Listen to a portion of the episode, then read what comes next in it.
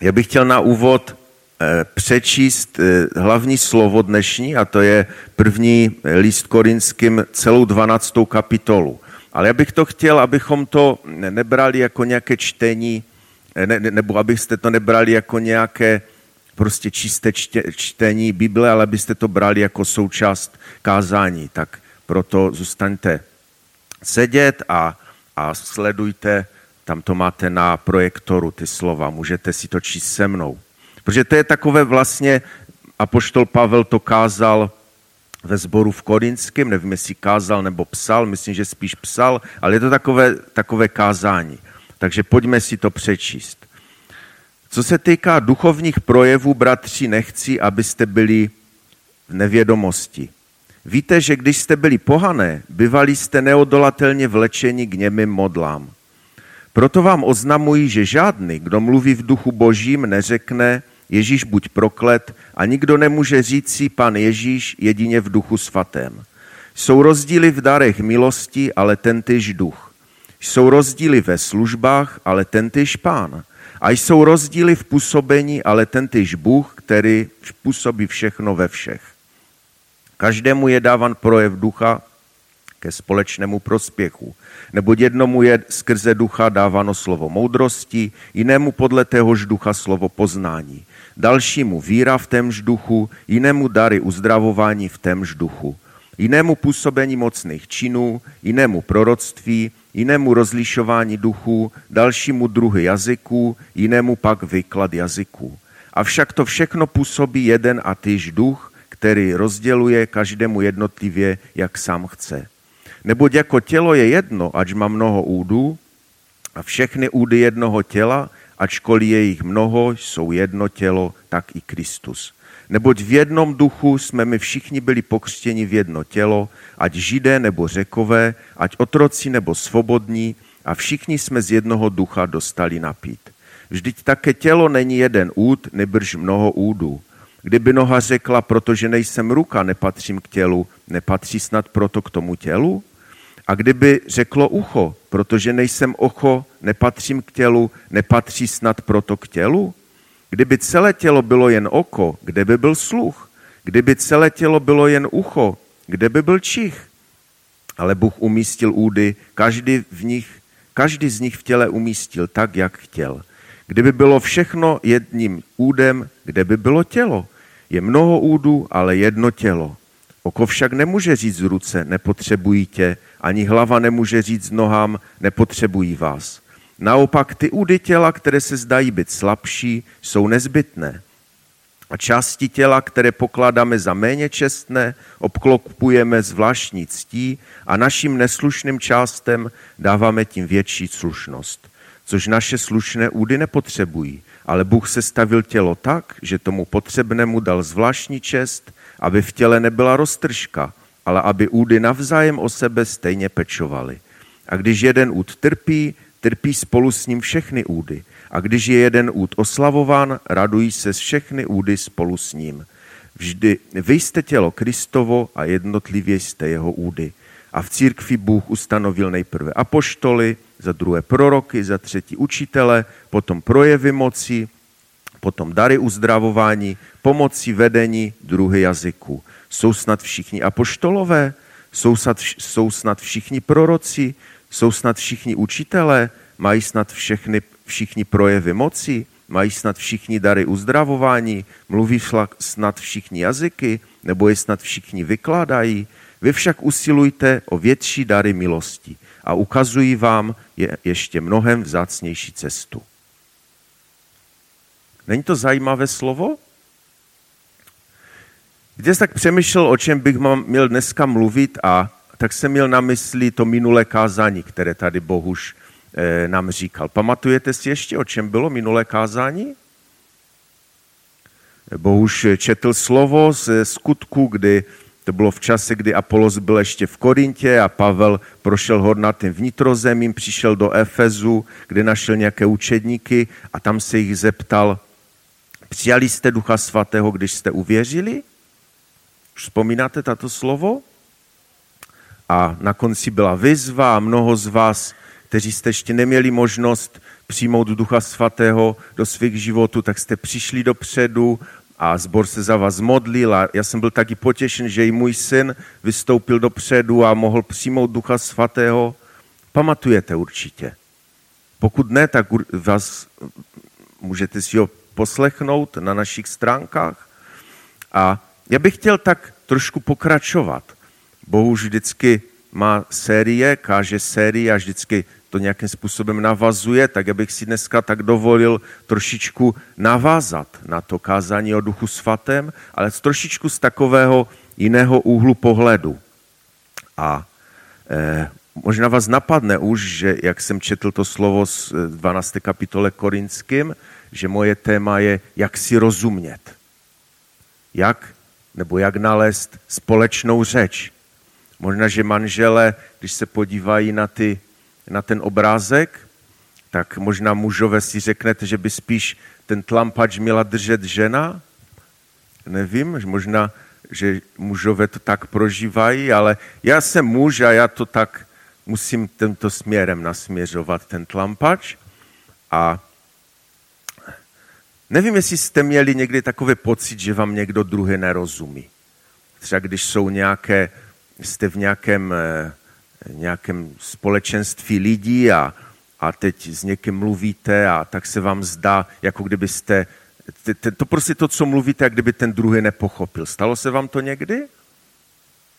Já myslím, že, myslím, že každému z nás. A nebo když jste nějací vedoucí a vedete určitou službu, nebo jste vedoucí, já nevím, i třeba v nějakém světském zaměstnání, eh, nestalo se vám někdy takový, jste měli pocit, jako kdyby vám nikdo nerozuměl?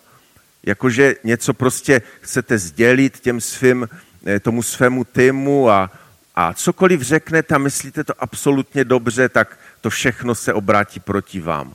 Nestalo se vám to někdy? Že prostě se, se cítíte nějak nepochopeni?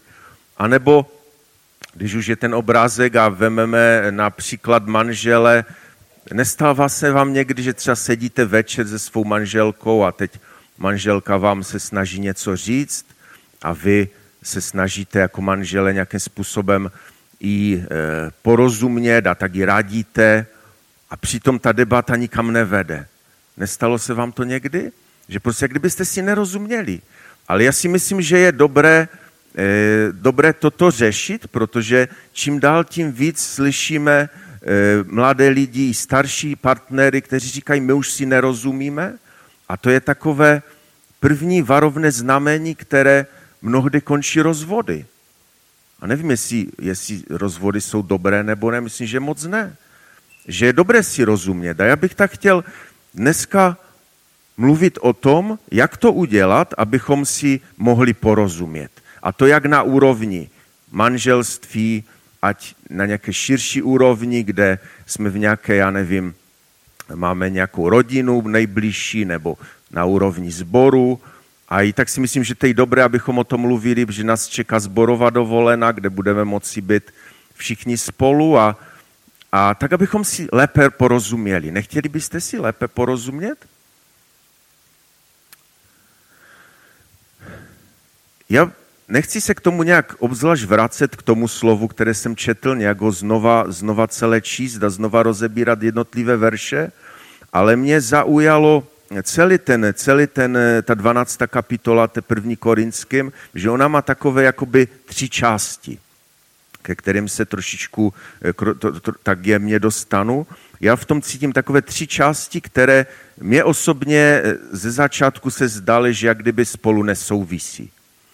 A tak jsem přemýšlel, jak ten apoštol Pavel, když to psal, nebo když si to připravoval, jak on to vlastně myslel, protože e, když něco někomu mluvíte, tak to nejsou vytržené nějaké věci z kontextu, ale vždycky to má nějaký, nějaký úvod, stať a závěr. A já věřím, že to, ta 12. kapitola Korinským, to je takový úvod, stať a nějaký závěr.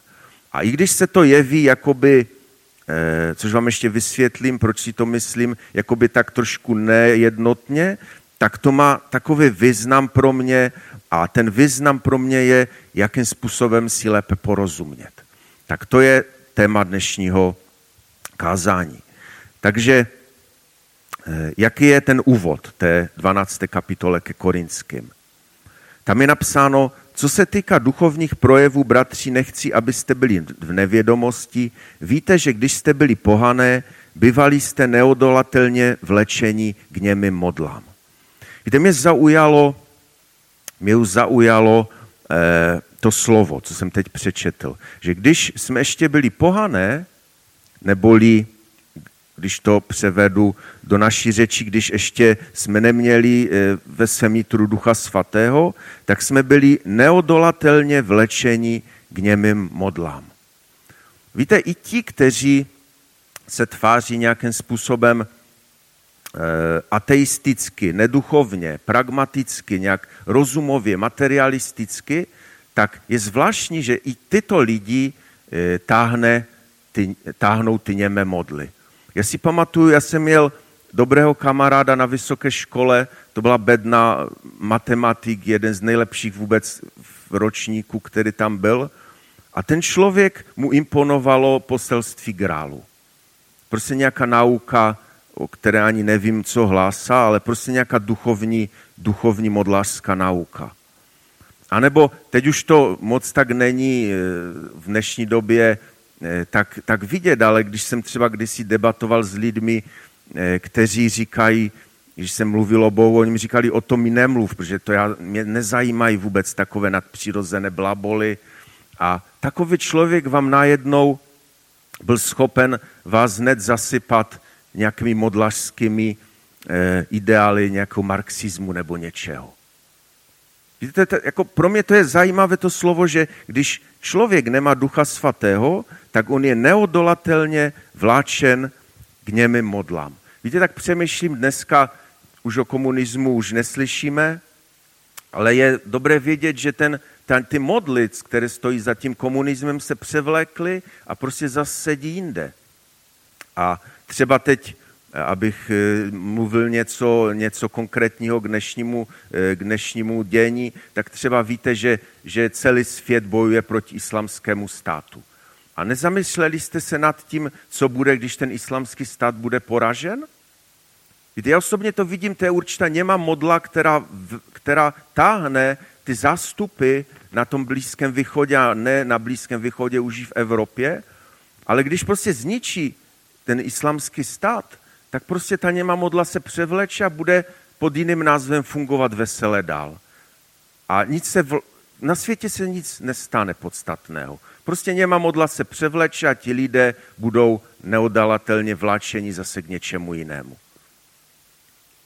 A když se cítíte, že ten, ten úvod, tak jak jsem ho jak jsem poznamenal, tak, tak eh, je takový jiný, že pak tam čteme o tom tělu, ale ten, důvod je, ten úvod je důležitý, aby, abych, o něm, abych o něm něco řekl, protože se k němu vrátíme na závěr. A tam je ještě napsáno, proto vám oznamuji, že žádný, kdo mluví v duchu božím, neřekne Ježíš buď proklet a nikdo nemůže říct pan Ježíš jedině v duchu svatém. Určitě víte, co se děje v Evropě, že se zakazují eh, vůbec naboženské symboly, kříže se zhazují a, a Vánoce se už nesmí ani v nějakých pozvánkách zmiňovat. A tam to jasně vidíme, že, že nikdo, kdo mluví v duchu božím, nemůže říct Ježíš buď proklet a nikdo nemůže říct Ježíš je pán, jedině v duchu svatém. Čili pokud ti lidé jsou vlačeni k němi modlám, tak on vám nikdy neřekne, že Ježíš je pán. Oni se vymlouvají na to, že jsou zde muslimové a že, jich, že je to uráží, ale oni sami jsou rádi, že ty, že ty naboženské symboly se nesmí používat. Protože oni prostě nevěří, že Ježíš je pán. Oni to nikdy nemohou říct. Díky pánu, že my můžeme, že máme ducha svatého.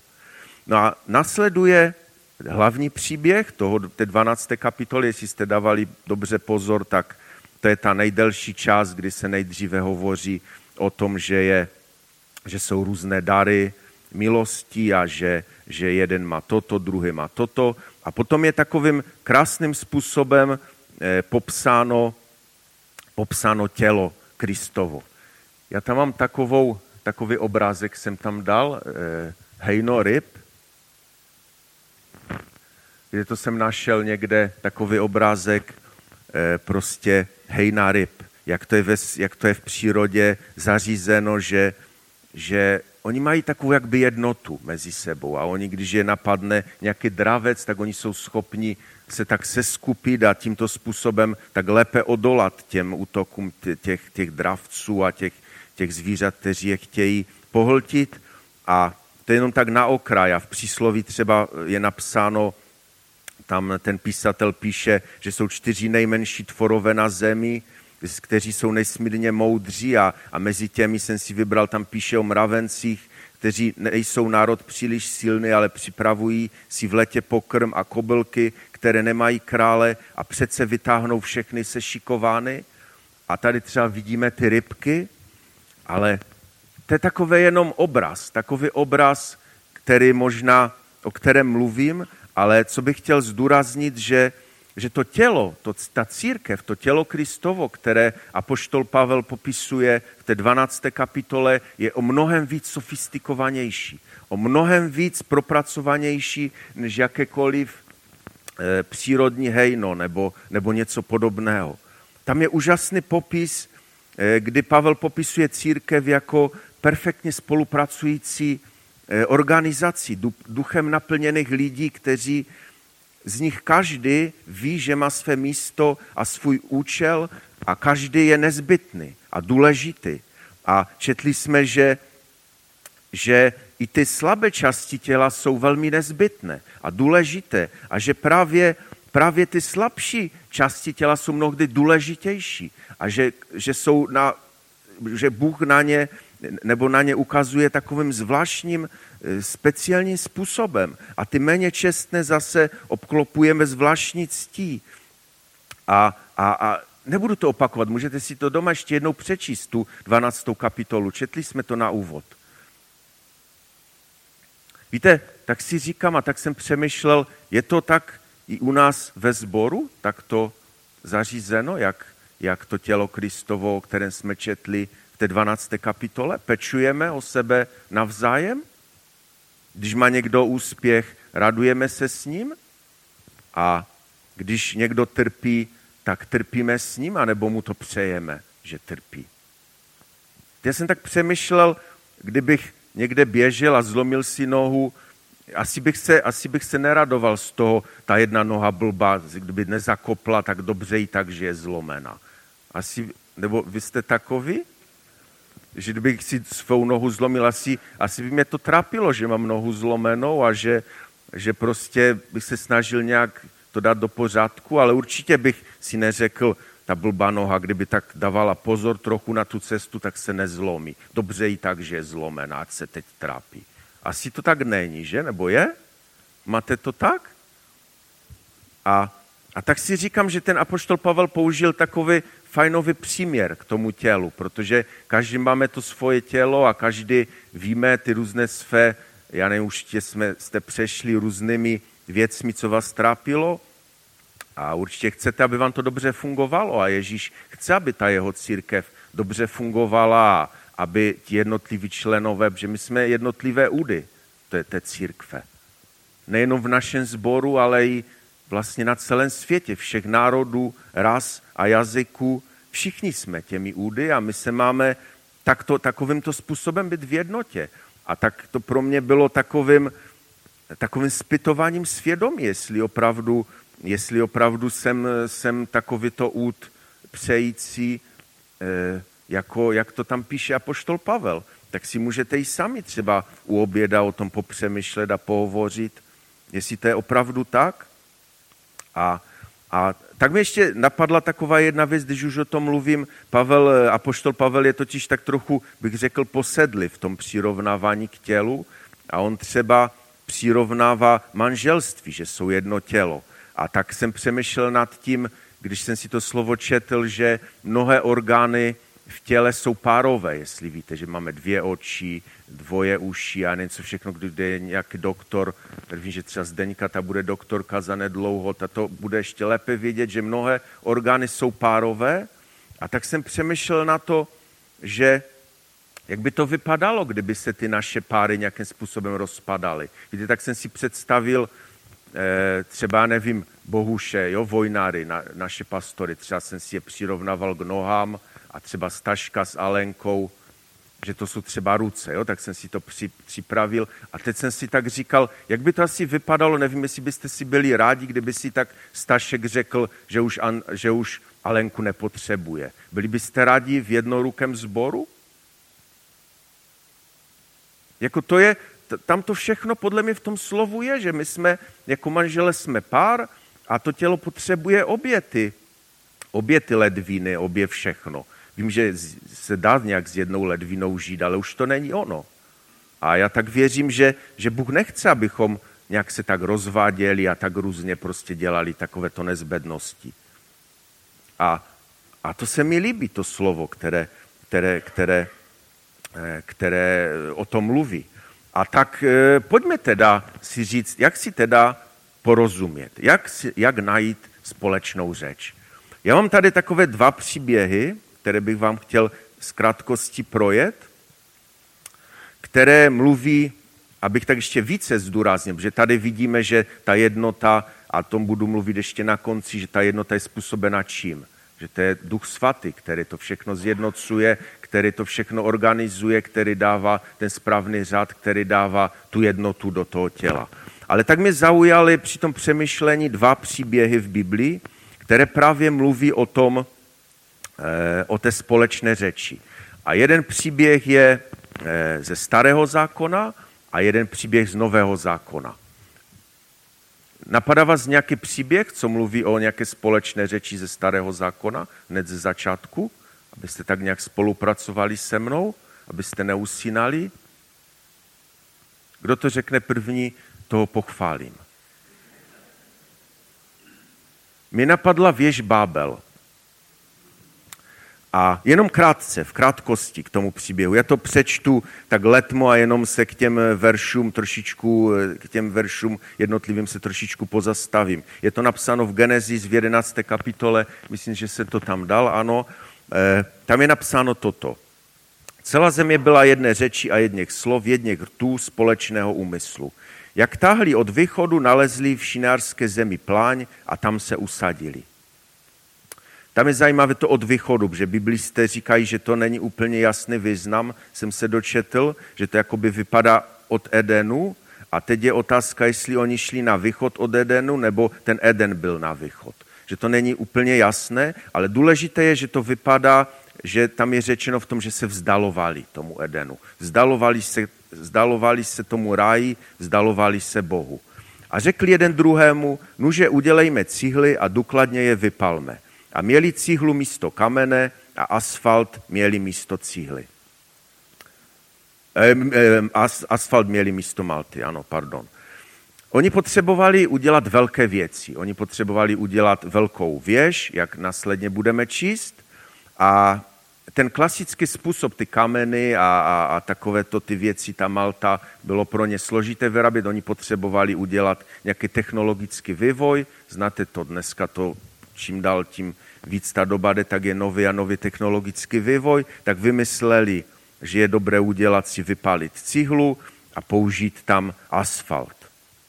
Pavlík píše, že to je zemská smůla nějaká, nevím přesně, co to je, ale něco prostě v zemi zjistili, že to dobře lepí a to, s tímto budou spojovat ty cíly. A, a řekli si, Nuže vybudujme si město a věž, jejíž vrchol bude v nebi a uděláme si jméno, abychom se nerozptylili po celém povrchu země. Kdo z vás ten příběh nezná? Já jsem se to učil už od samého, když jsem byl malý, tak už jsem věděl o věži Bábel, protože už mi to rodiče mě to učili, já nevím, na nedělní besídce. To uč, učíte to i dnes, že?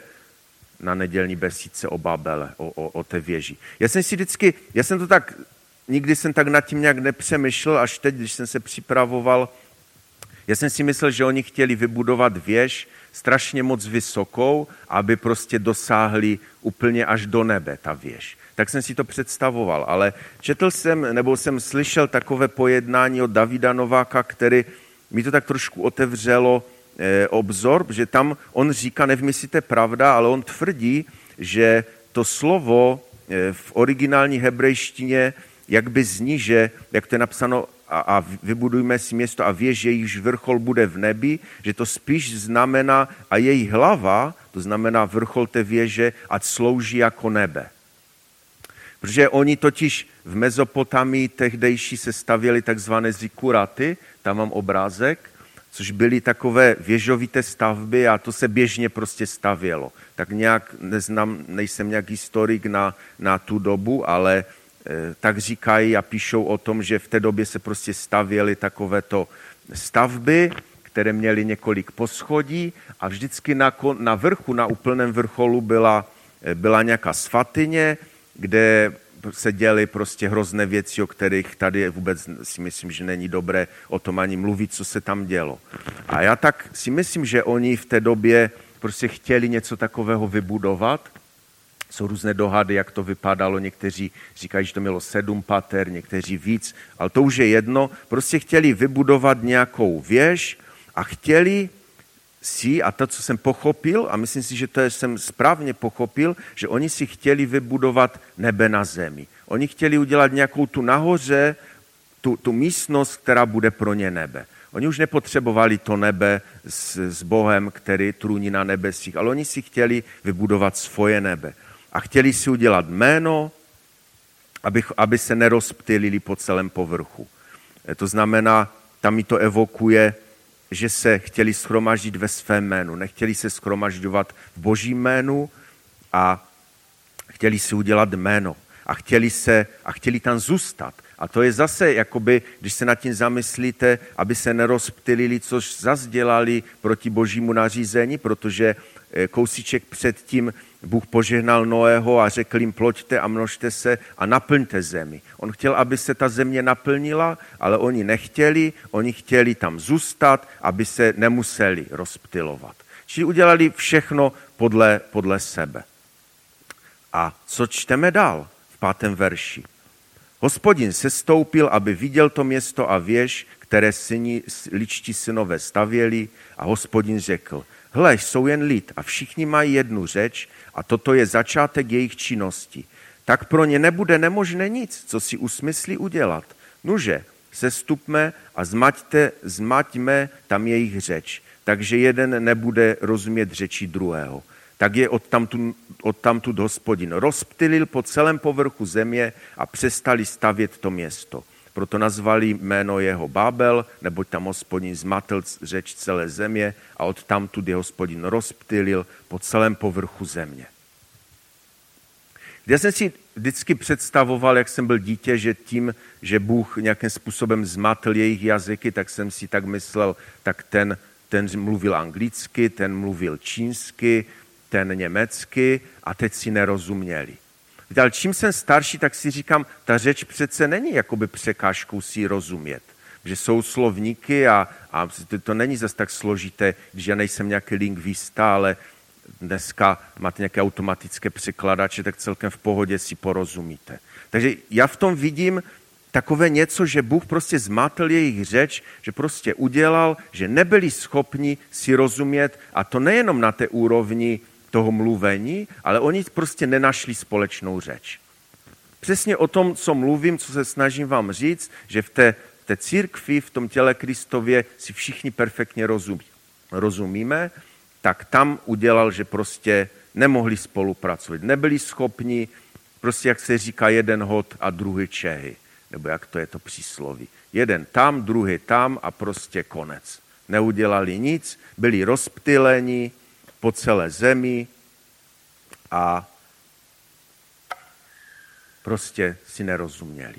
Víte, tak si, tak eh, si říkám, nechci nějak eh, odbočovat, ale tak si říkám, že ten dnešní svět, který vidíme, je velmi podobný tomuto.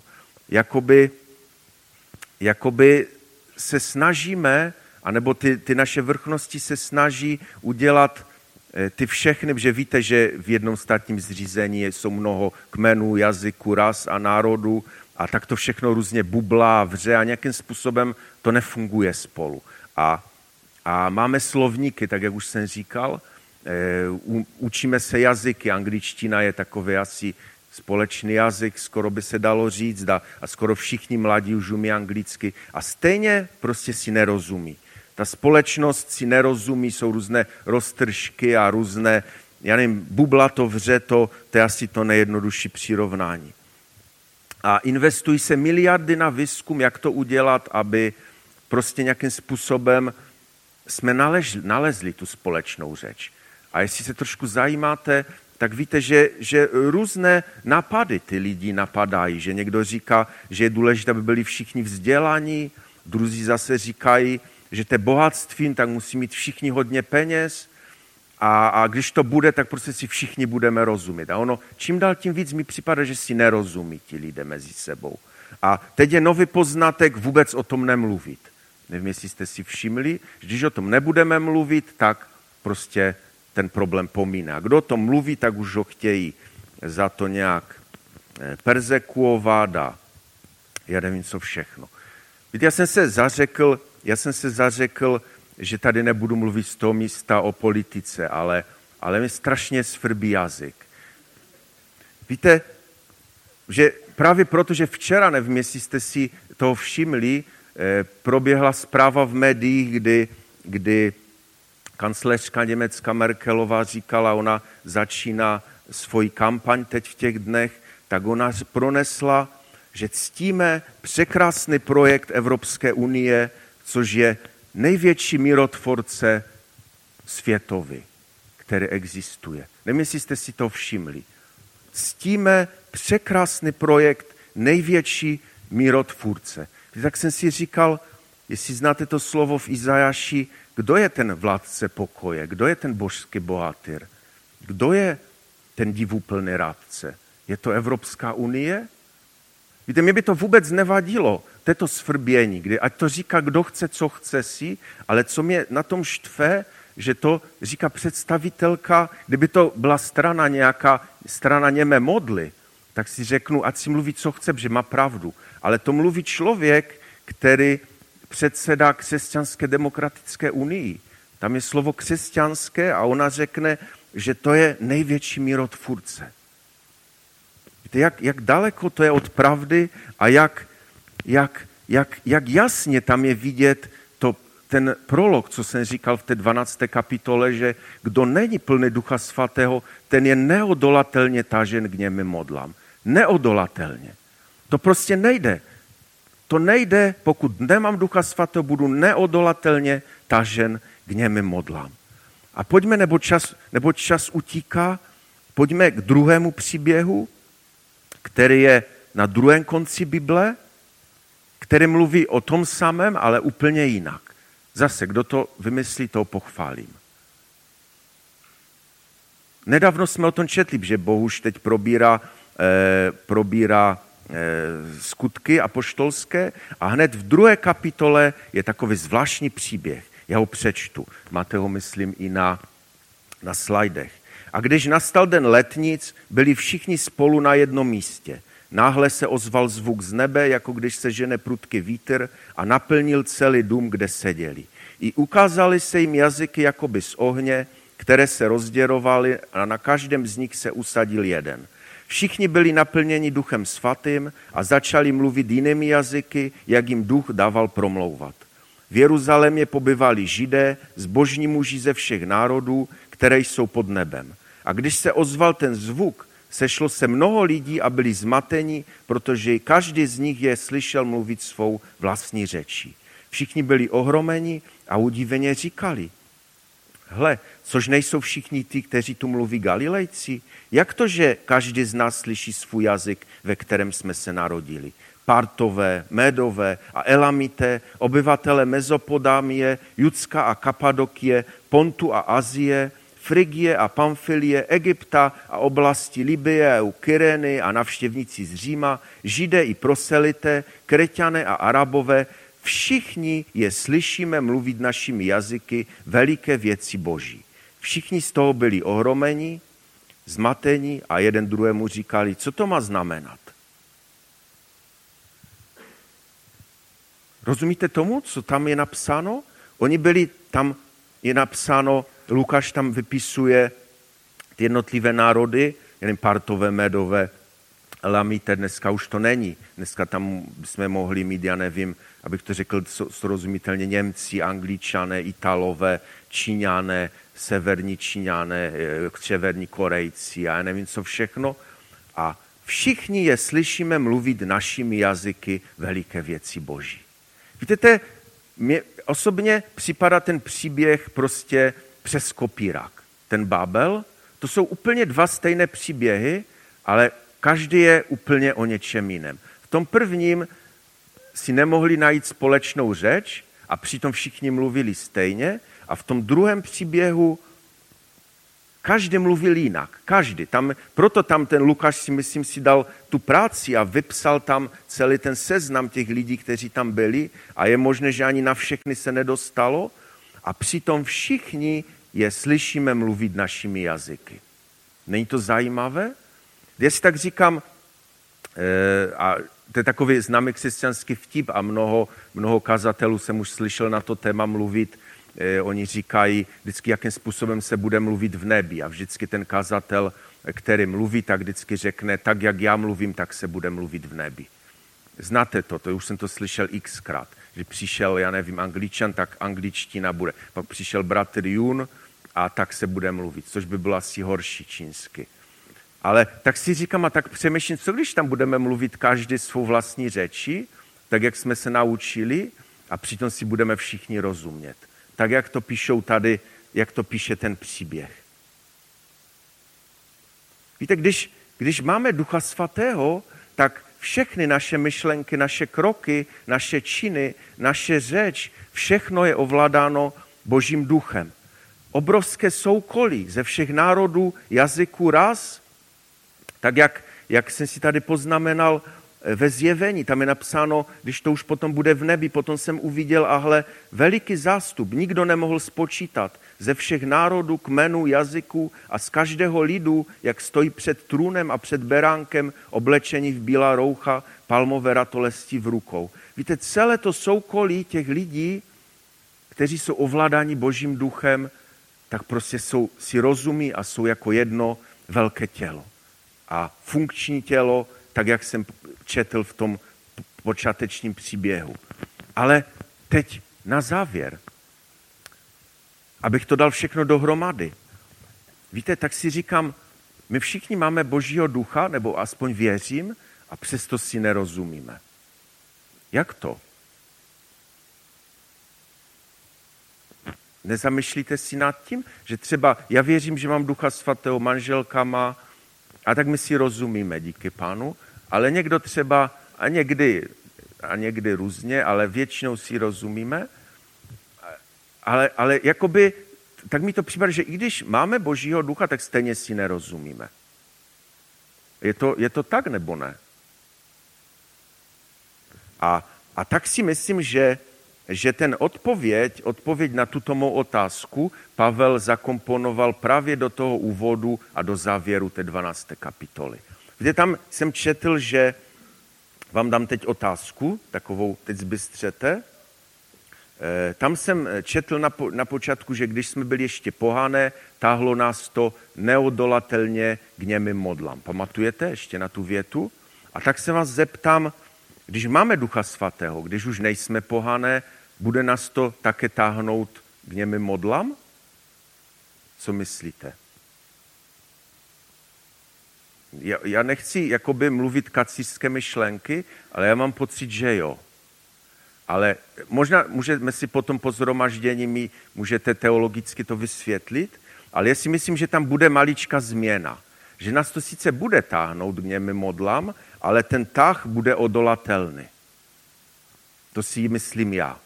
Že když budeme mít Ducha Svatého, tak jsme pořád ještě v těle, k těm němi modlám nás to stále bude táhnout, ale ten tah se stane odolatelný. Tak jak, a to je důležité, abyste to dneska pochopili, to, co vás chci říct, že pokud jsme křesťané a máme Ducha Svatého, tak lze odolat tomu tahu těch němých model. Lze odolat. A, a to, že to není jednoduché, to odolávání, načte, si načtete v celé Biblii. Třeba Apoštol Pavel to má na různých místech prostě pořád odolává. V Efeským odolává ďablovým nastrahám pomocí celé boží zbroje. Můžete počíst ta přílbíce a tak dále, až, až po ty opánky, po tu obuv. Nebo nebo nám činí, abychom duchem usmrcovali činy těla. Nebo nás říká, že když, když na, že nám bude souzeno zemřít, jestliže duchem neusmrcujeme činy těla. Nebo v Galackém nám třeba radí, abychom se ukřižovali spolu s Kristem. Víte, to je takový důkaz toho, co teď říkám těch pár míst, a tam jich je plno a plno, to bych tady byl ještě, ještě hodinu, abych je měl všechny přečíst. Prostě vidím v tom, že ty něme modly nás stále táhnou, ale ten tah je odolatelný. A proto i věřím, že je možné, abychom se spolu porozuměli, abychom se měli co rádi a abychom eh, měl, našli společnou řeč. A abychom našli tu společnou řeč, a to je ten můj závěr, ten závěr celého toho, eh, té promluvy, který tady dneska k vám mám, je právě závěr té zvláštní 12. kapitoly, kterou jsem četl na úvod. A co tam je napsáno, když to celé eh, apoštol Pavel eh, vypsal, celé to tělo a tak dále, jak funguje, tam je napsáno, vy však usilujte o větší dary milosti a ukazují vám ještě mnohem vzácnější cestu. A jakou cestu nám ukazuje? Co je 13. kapitola? Znáte ji? A to je láska. A to je něco, co my potřebujeme, abychom měli. Víte, a je dobré si uvědomit, že, že a ještě to zdůrazním, že máme usilovat o větší dary milosti. Že i ta láska, o které teď na závěr budeme mluvit, je dar. A my musíme o to usilovat. A, a on nám ukazuje ještě mnohem vzácnější cestu. A když toto budeme mít, tak nastane to porozumění o kterém dneska mluvím. Je to tak? Chcete mít to porozumění? Chcete mít to porozumění ke své manželce nebo ke svému manželu? Chcete se mít rádi?